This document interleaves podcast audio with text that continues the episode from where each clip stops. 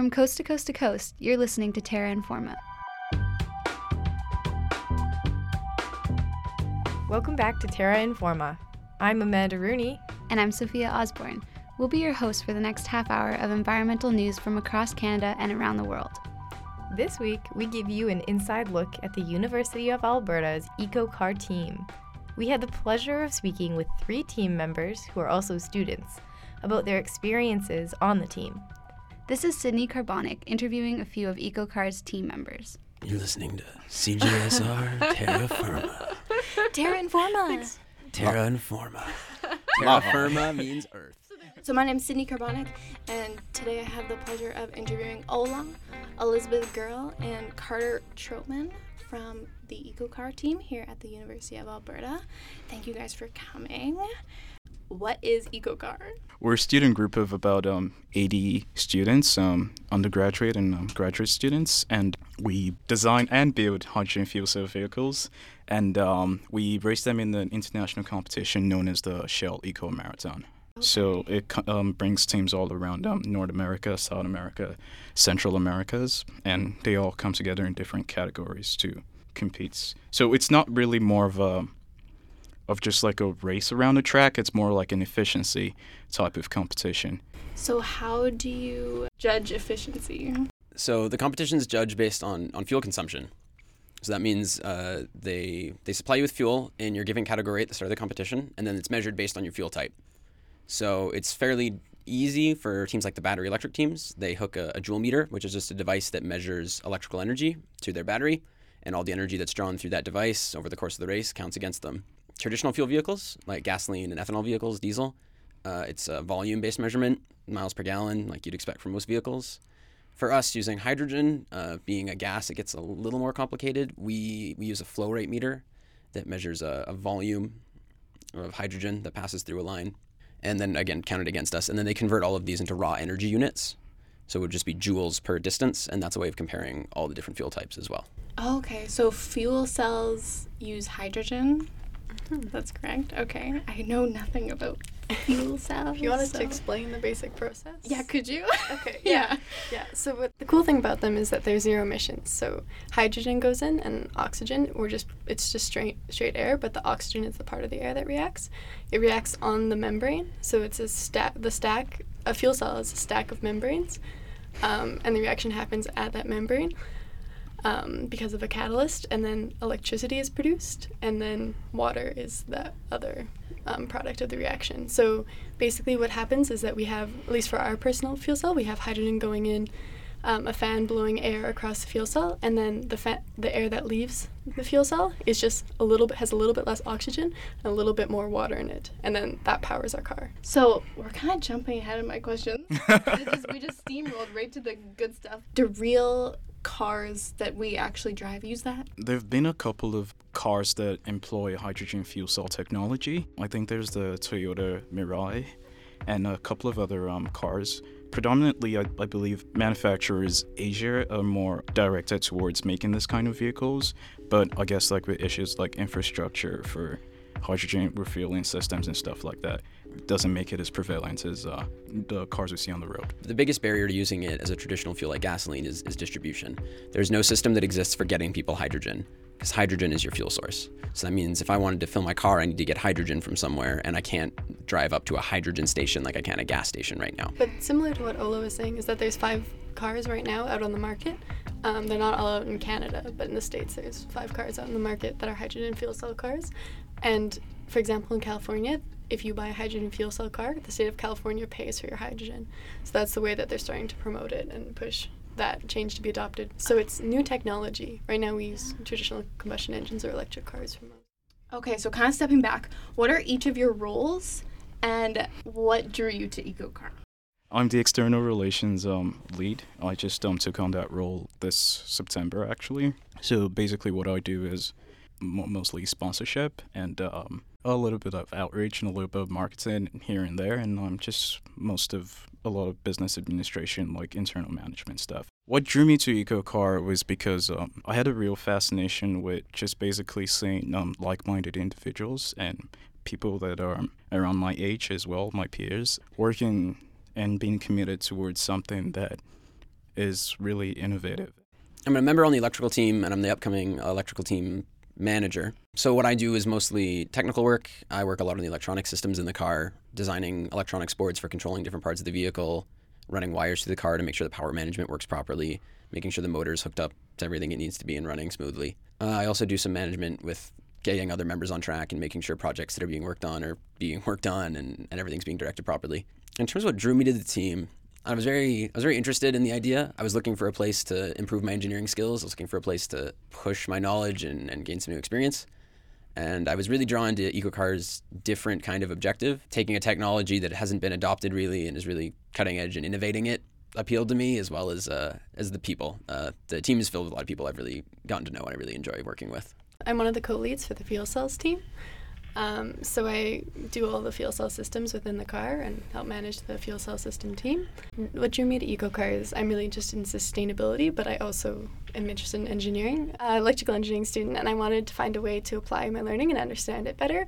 Um, and the kind of work that EcoCar was doing was just so interesting and innovative. Like I originally joined on the electrical team and then did some R&D fuel cell stuff and did more on the fuel cell stuff team as I went but I always try to focus my projects around electrical stuff and learning more about electrical systems and how to implement those systems because that's what I'm really interested in. And it also ties to my passion for sustainability. So it's a lot of fun. What's the history of EcoCar? Like, when did it start? Um, In early 2000s, a project was started by a few students on campus where they wanted to try and build a vehicle that would drive all the way across Australia without having to refuel. It was a high efficiency long distance vehicle meant for really harsh conditions. This is the origin of the team. There's some confusion around why this turned into EcoCar. EcoCar is a team, I believe, really started in um, 2010. I think that was when we really came together and decided we wanted to go with hydrogen as a fuel source. Basically, it's a very challenging um, fuel. Well, It's I mean, not that hard, but the thing it- is that it's not done a lot. exactly. Sorry, Yeah. that's that's kind of what I It's meant to uh, yeah It's to say. but this is- it's a very simple technology, and like us, like you know, like rookie university students can make a car and make it run. Like I think that was one of the things we wanted to show with EcoCar that like it's innovative and it's the future, but it's the future now because like university students can build hydrogen fuel cell cars that work. Like it can be the future. Yeah. I think the word Ola wanted wasn't so much hard as new. Yeah, Yeah. It's, a just technology. There's no established, or there's nowhere you can go and say, "Oh, this is exactly how it's done. We'll copy this and put it in." yeah. Yeah. We started with a vehicle called Steve. Basically, Steve went through um, three iterations. We retired it after a bit, and a couple of years ago, we built an urban concept vehicle called Alice. And by urban concept, they mean like a car that you can. It's supposed to like simulate a car that you could just drive in. So it has to have a truck, trunk. it has to have windshield wipers. Has to have a horn. It's designed with the um, everyday uh, Intention. rider in mind. Less so in appearance, more so in function. Yeah. So Steve was the first vehicle. It was produced, and then in an attempt to improve, that vehicle was heavy. It was one of the first designs. It wasn't optimized well. We made Alice. Uh, Alice was done more or less over the course of two years, and was built with just improvements on Steve in mind. And then it would have been for, I guess it would have been sometime in, in 2016. A decision was made to build a second vehicle that we would, would race, build, and run in parallel with Alice, rather than putting Alice away and building a brand new car. And that car was Sophie. So Sophie deviates from Alice, and the reason they're not done iteratively but are at the same time is because Sophie is what's called a prototype vehicle. And so these are vehicles less in mind with bringing the technology to everyday use like normal vehicles, and it's more with the intention of maximizing efficiency and, and pushing the boundaries of the technology. This is a vehicle designed for aerodynamics and for low weight. This is a vehicle that's shaped like a torpedo. If you've ever seen videos where they go out to the salt flats and they race vehicles to set the land speed record, that's what this looks like. Where do you keep it? So we do all of our work in the what we call the cage. So it's in the basement of ETLC in the parking garage. There's a space um, just literally caged in for us and one of the other student groups, and that's where we keep our vehicles and that's where we do all of our more hands-on work. Like if we there's a couple of saws. If you want to like lay the carbon fiber, um, any of the modeling, all of the hands-on work, and all of the hydrogen work too. So if we do any tests on the system, it's all downstairs in the cage. Oh. So where do you guys get funding or materials? We get lots of funding and materials, first of all, from the faculty of engineering. Um, pretty um, big, provide us with pretty big institutional support, as well as um, project advisors. as well as um, organizations within the community. Lots of um, reaching out to different organizations, and they're very interested in our work. They're happy to see that basically there are students committed and um, building a lot of like more professional development skills as well. So it's a really huge factor in bringing them to the work, and also the organizers of the competition um, do give us a fair bit as well. Could you explain the competition, the Shell Eco Marathon competition, how it works, um, if there's any like regulations or guidelines that you have to abide by, and if there's a prize? So when we get there, uh, the Shell's main priority at the competition is the safety of participants. And this means they make us go through pretty vigorous checks upon arrival. So it starts out with presenting safety documentation. We have to show them all of our plans for the vehicle, documentations on the electrical systems and the wiring to make sure everything's safe. Then they weigh the car and they weigh the driver and make sure everything is safe. Basically, the driver has to weigh a certain amount, and it's just so that like you can't have like you, you could try to game it right because weight is your main thing in efficiency. And so the more you can reduce the weight of car, you're better. And that means that yeah, they, they try to put some sort of control in it so people don't starve themselves or be intentionally trying to lower weight somehow in their driver before competition. Uh, the follow up to that, then they go over check. They check our brakes. They have us drive up on a slope. They make sure the brakes on the vehicle will hold the vehicle in place on a small grade. Uh, they check the lights for ALICE. So in a way of ensuring this this urban concept, making it like a road safe vehicle, we have to have signal lights and brake lights. They check to make sure those work. They check a horn to make sure the the horn is audible from a reasonable distance among other things. And then they just do a general safety check. So, uh, you know, is everything wired up properly? The car's not going to explode as soon as you turn it on. The, the largest step of safety check for us is actually the hydrogen safety inspection, which I think Elizabeth knows more about. Yeah, so basically, hydrogen is a difficult f- fuel to use because it's so small. Um, so it's very easy to have uh, leaks, and it is very flammable. So that makes it dangerous. So I guess that's one of the reasons why hydrogen technology took a while to start is that they had to have a tank that would be very safe, and it had safety was a really big factor that now they have resolved, and they have made cars that are safe. Um, but anyway, for us, it's difficult because if there's any leaks, like they have a leak detection test, and if there's any leaks in the line or any leaks, um, if they detect any hydrogen around the car, then we don't pass tech inspection. So, yeah, and then also there is a variety of safety checks um, that you have to make sure that the fuel cell actually turns off because there's various modes in the way that we run our fuel cells. So, if we push a button called our like um, emergency stop button, it has to go into shutdown mode, and if that's not working well and a, variety of tests like that, then we don't pass tech inspection. So. Seems who've passed tech inspection go out to the track, and um, so basically, once all the scores are compiled and the rankings have been sorted out, there's um, this thing called the Drivers World Championship. This year, it was held as alongside the Shell Eco Marathon Americas. So basically, it's a, as a competition that brings um, the urban concept teams from um, the best urban concept teams from all the um, categories, and basically they race first past the post kind of um, race, and each um, category, I believe the first three teams also get um, cash prizes as well.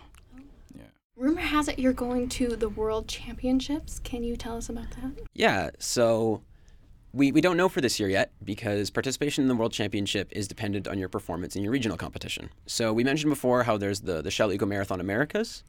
The, the top teams who win the DWC, Drivers World Championship there, the top three will go to the World's competition in Europe. So it would have been not last year's competition, but the year before. Uh, Alice performed well enough that it was sent to the World's competition in London uh, that year, and we did okay. Yeah, I believe at that point we um, were eighth rank in the world as uh, in our category. I, I, I like to say. Um, so, yeah, when we uh, came back from there, as usual, the team um, decides to look over um, what improvements to make. I think I believe in that process. That's when we decided sometime in the future we want to build the prototype vehicle, um, and also um, make some improvements to Alice as well. Have you ever gone to any cool places because of EcoCar? Or slash and what's the coolest part of being a part of EcoCar? So you can choose. Can we do both? Yeah. Because I definitely have both. Directly with the competition, probably the with the team, the coolest place I've probably been is Detroit for the competition, which doesn't sound super exotic, but it was still interesting, and uh, it's a city I probably wouldn't have gone to otherwise. Coolest thing I've done. Done lots of cool things. to be honest, probably getting to, to speak. So I go I go and speak for EcoCar a lot uh, at different events. And probably one of the more interest, two of the more interesting ones was once uh, we were asked to speak at the the Roofing Contractors Association of Alberta, and so uh, the the project manager and I and another team team member uh, took the vehicle down to Red Deer, and we spoke at a conference of roofing contractors uh, from across Alberta, and they, they asked us to speak there, and it was very interesting uh, to give a talk there. Uh, the other one is I've, I've also spoken to uh, a very large group of um, elementary school students and their parents about the vehicle. That's probably you. Yeah, Elizabeth actually did that talk with me. I forgot about that. Elizabeth came with me for that one, and that was another very interesting I one. came late and everyone like turned and looked. we were told that it was gonna be like 50 people and it was like hundreds of people. Yeah, it was probably a couple hundred it was people. really, it was bad. That was like your that was like your first speaking engagement with EcoCar. I think I think this is this is worth talking about experiences on the team though, and that Oh, uh, yeah.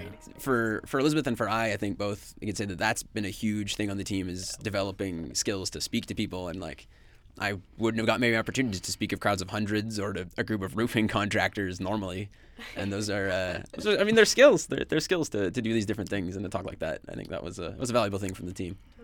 Yeah, one of the one of my favorite parts of EcoCar. There's lots. I guess I can touch on two things very briefly. First is getting to work alongside other people on like a bigger technical project. Like it's just such a cool experience um, to be in a room because we have Saturday work sessions, so it's like a room of like 10 to 20 to 30 of us all working on things and all collaborating, all trying to solve problems together.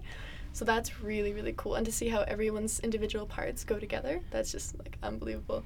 Um, and then another kind of similar thing is that we got a lot of opportunities to do like research and development projects. Um, so we are trying to build our own fuel cell for one of our future cars, um, and I've been really involved in that since the beginning. Um, it started off with three students taking on eight hours a week of work in uh, energy systems and design laboratory, Dr. Secanell's lab. He like helped us out um, learn about testing single cell fuel cells. Um, so that's a really cool opportunity that I wouldn't have gotten otherwise. I got to work in a lab with a professor and with a bunch of masters and PhD students and learn how to test single cell fuel cells. Yeah, so that was like very cool. Yeah. Um, yeah, so just like the uh, the available opportunities and the people you get to work with is so unique and so awesome. Yeah. Yeah, I guess um, one of the really cool places EcoCar has um, allowed me to go is okay. So on our on our way to competition, we're uh, a lot of people decided to fly, but I decided to uh, take a road trip. So it was a very um, fun road trip all the way from Edmonton to Detroit. um, I got to see lots of places, got to experience um, different kind of weather. Yeah. How long did it take to drive? Um, I believe um four days or so. Yeah. So it was a it was a pretty um long trip, uh, uh, a big bonding event with. Commitment to sustainability. okay, okay. Yeah, yeah, I guess you could. uh, put that- It's the Yeah. design principles we're committed to. Yeah, I mean- 'cause we would have been yeah. flying the cars otherwise, and that has a pretty big carbon footprint. So to take them in a trailer instead was a really good way to reduce that. Exactly. So yeah, it's a Carbon kind of a value judgment Yeah. thing, kind Yeah, we care about sustainability. Yeah. This was actually I think, an interesting thing to talk about. Uh, our team manager after competition actually tallied up everybody who flew and everybody who drove and the ways they got there and they got back. And I think it was really interesting. Uh, it's just interesting. I I think it says something about the culture of the team, the way that like he, he they took the time to quantify that and to say like, yeah, you know, just so you guys are aware, this is the this is the impact of us doing this, and you know, if we did it this way, it might change like this, and and, that, and that's why we make some of these decisions like driving the vehicle. Yeah, and uh, that also ties into one of like the coolest things I think um, I've done on the team. Basically, um, as part of like the business administration team, it's not only um, making sure everything is um, smooth running, but also making sure that we're cognizant of um, our environmental impacts on the um, team. So may- per- perhaps if we're ordering uh, merchandise, we have to um, include decisions about probably like the carbon cost of like bringing that kind of merchandise and um, purchasing materials and stuff like that. It's it's something that helps you um like be more aware of like the decisions you make it, when it comes to projects like this, and it helps you in good stead for the future. So yeah, and outreach is a very big part of uh, EcoCar, and lots of us get the chance to go out into the community, meet different kind of wonderful people. It's Yeah. a real experience. I experience. got two jobs out of EcoCar outreach. I have definitely have an interview next week with a company that's uh, from from EcoCar. It's How is the work you do related to the world? Part of the reason Shell puts on the Shell Eco Marathon Americas is that this competition is really about uh, Shell trying to drive alternative energy industry and and fuel efficiency industry. And so I think we really are we're pushing boundaries on fuel cells. What we're doing, I mean, we're building our own in an attempt to improve the technology for our own use. We're taking existing ones and optimizing them. Uh, the companies in all these categories are doing stuff like this, and I think that's a significant impact. That the, this competition exists as a way of maximizing our efficiency as a really, I mean, it's an international competition, so I can, I think I can completely say it's about maximizing the way we use our energy as a species. It's Yeah. um, this is really what this is for, and I think that's huge. And then that's part of why we do outreach as a team. Uh, when I go to outreach, when I was kind of being taught about the kind of things we like to talk about, something that was pointed out to me that I hadn't really considered is the how the, the privilege I have in the in learning this and and being taught and understanding environmental impact and and what these fuels mean and the the privilege I have being able to come to an educational institution and learn about how to run these kind of vehicles and what this means and that uh, as part of outreach I really think it's about me sharing that opportunity with other people and being able to to go out with people who don't have those opportunities and say hey here's something I'm learning. Here's some really cool things we're doing. Uh, here are ways you can hear about this and and here's the future of energy and you know keep your eye out for this. And i think there's a, a big element especially as i've transitioned into part of a management position on the team in in teaching other people and and connecting with people and seeing how people come and they learn and they change so much and then they leave the teams. People people leaving our team who have been on it for four years now kind of for the first time. And it's amazing to see those people and like see what they've done. We we've had a member leave last year who was an old lead on the team from fuel cells who was uh, an amazing person, and I think he he's off now doing work in. Uh, He's in Qatar. he's in Qatar. That's right. So he's in Yeah. Qatar doing engineering, and like he, I mean, you can say where it came from, but he was really motivated to go back home, and because he saw that's that's part around from where he's from, like where he's from, and uh, he saw there was a need there that he really was like, you know, I think I could stay. He could have stayed here and worked probably, but he wanted to go home, and I think you know that's just another example of uh, you see people learn about the world and learn about environmental impact and learn about how they can impact the world. I think uh, projects like this, uh, particularly the ones that are so environmentally focused and focused on shaping uh, futures for energy industry and stuff like that, it motivates people to see that you know you're as an engineering student or as a business student or as any you know you're being given an opportunity here to do things. And I think this team really encourages people to go out and do those things and, and realize that like you're not limited. It's almost given me a weird ego, like what Carter was saying, because there's no problem where I'm like, oh, I probably couldn't solve. it. You know, like I see a problem and I'm, I'm like, Google it, do this. You know, like it like really teaches you the way to actually solve hands-on problems, because like every single task that I've taken on an EcoCar, I started off thinking there's no way I could do this. Like I showed um, a draft of the first code I wrote for EcoCar and asked one of my friends who was in um, more experienced in coding, and he laughed and he was like, "Why did they pick you? Like, how, how- you you can't do this?" and I did. I did do it, and it's crazy, like how much you can learn. And like literally, I I I've done so many things that I would have never ever thought that I could have ever solved or approached those problems. So you really learn a ton because there's great mentorship, there's great community, there's you know people who can solve these problems who will teach you, um, and then if you're committed to it, like the resources are there, and if you put in the effort, there's just such tremendous opportunity for outcome. Can you describe in one sentence the goal of EcoCar? Give me a sec. okay. This is recorded, so I can take a couple cracks. yeah. Just go with the uh, motto on the website, "Build in the future one fuel cell at a time or something. No, we definitely, Jason and I have, have done this. It's like impacting the f- people, the future, and the industry through innovation, outreach, and something. Mhm, uh, this might not work, but um, it's providing an opportunity for students um, to take their learning and apply it um, in a new developing field that is conscious of sustainability and trying to apply um, technical innovation to sustainability. You throw a semicolon in there, that is absolutely. building the future. It's I know it's a really broad idea, but really that is behind everything we do. It's building the future. Yeah.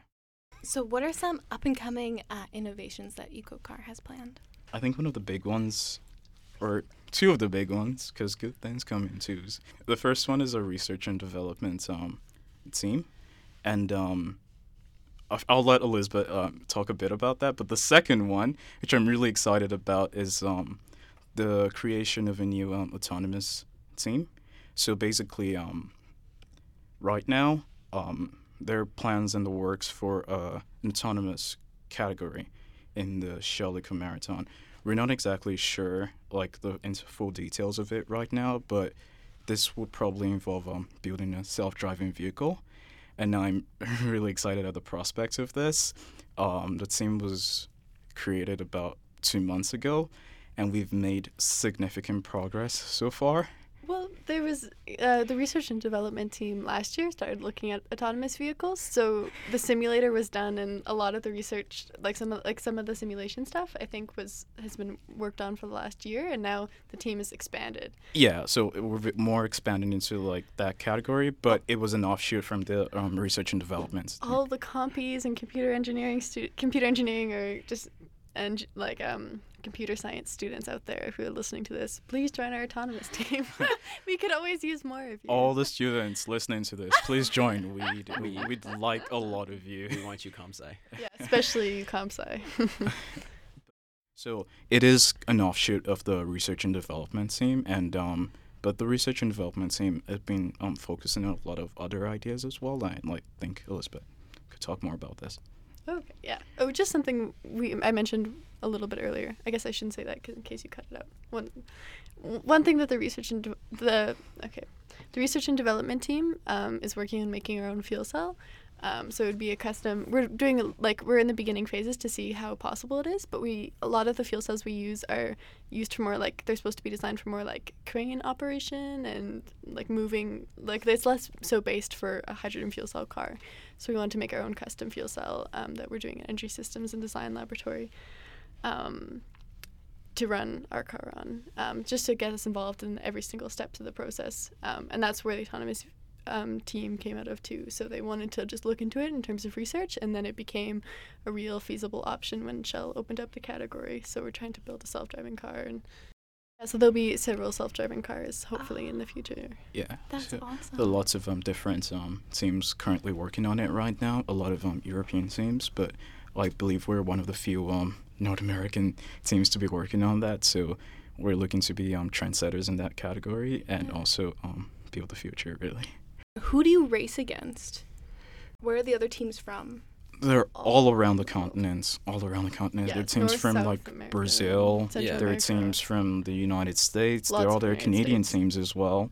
Um, yeah. And lo- like universities specifically? and high school. There's yeah, it's not teams. limited to universities. Yeah. Notable ones for us probably UBC has a team that's uh, in the gasoline category that we and electric. Oh, and the electric. That's right. I forgot Yeah. that we we actually we have some connection with.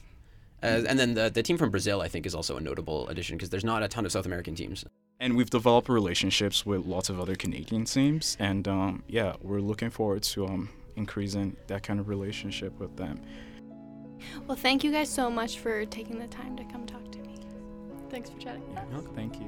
That was Sydney Carbonic on EcoCar and student engineering innovation.